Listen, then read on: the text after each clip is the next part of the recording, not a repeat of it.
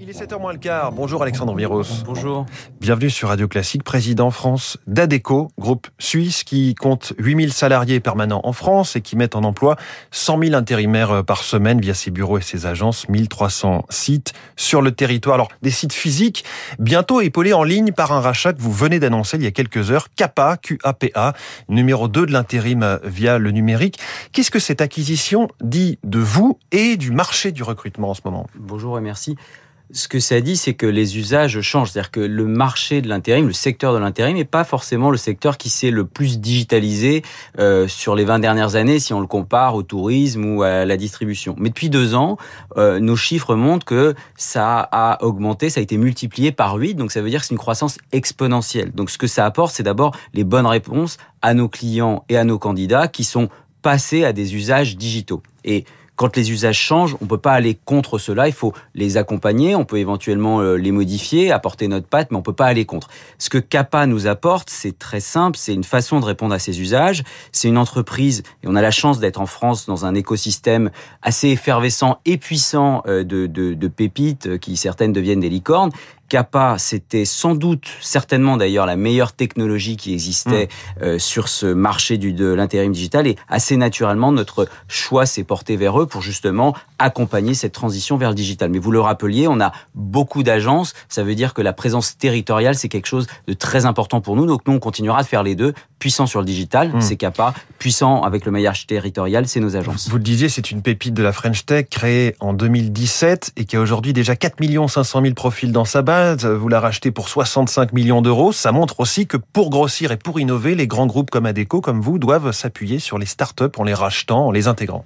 Oui, tout à fait. Vous savez, moi j'ai occupé plusieurs euh, plusieurs fonctions de direction des activités digitales dans des grands groupes, que ce soit à la SNCF, à la Fnac ou chez Darty.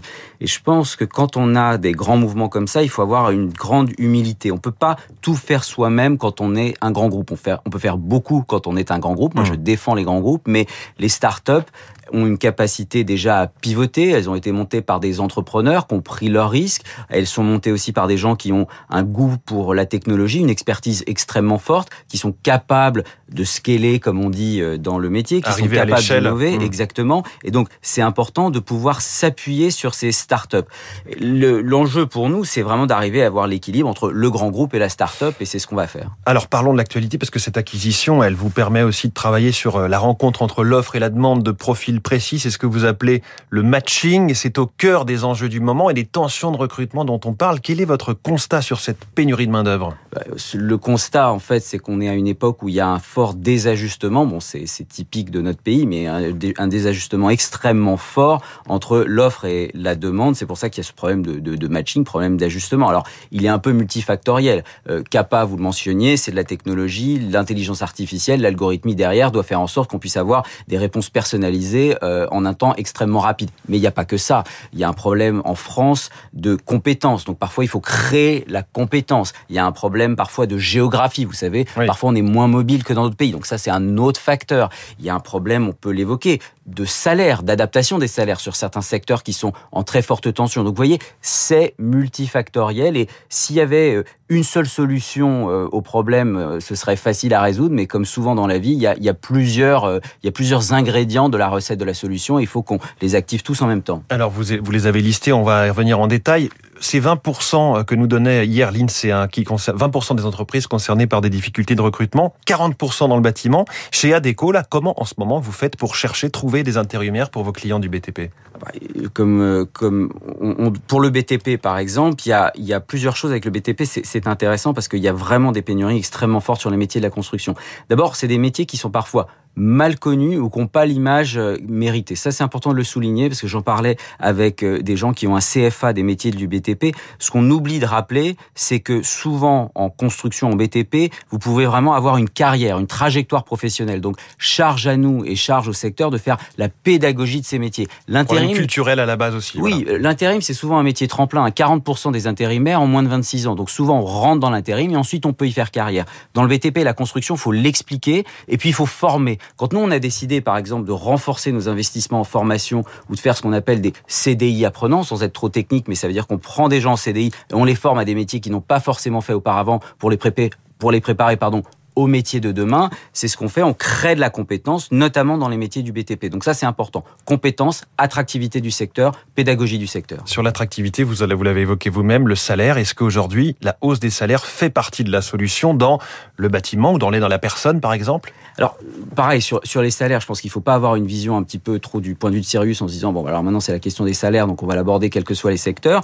Prenons les secteurs de la, de la santé, par exemple. Là, je pense qu'on a vraiment euh, deux facteurs qui peuvent nous dire que là, il faut faire un effort sur les, sur les salaires. Un, facteur social. Si vous êtes aide-soignant, souvent aide-soignante au SMIC en début de carrière et que vous travaillez dans des grandes agglomérations, parce que c'est là que ça se passe, vous pouvez pas vivre correctement et c'est vite insupportable. Donc là, il y a un travail à faire. Et ensuite, le secteur de la santé, avec le vieillissement de la population, avec tout ce qui est en train de se passer, c'est un secteur qui va être en forte croissance. Donc il va falloir être très attractif pour là attirer des gens vers ce secteur. Donc là, sans doute qu'il faut une vraie réflexion volontariste sur les salaires dans ce secteur. Sur la formation, il y avait une loi en 2018. Là, le gouvernement nous prépare déjà un grand plan formation. Pourquoi est-ce qu'on n'y arrive pas?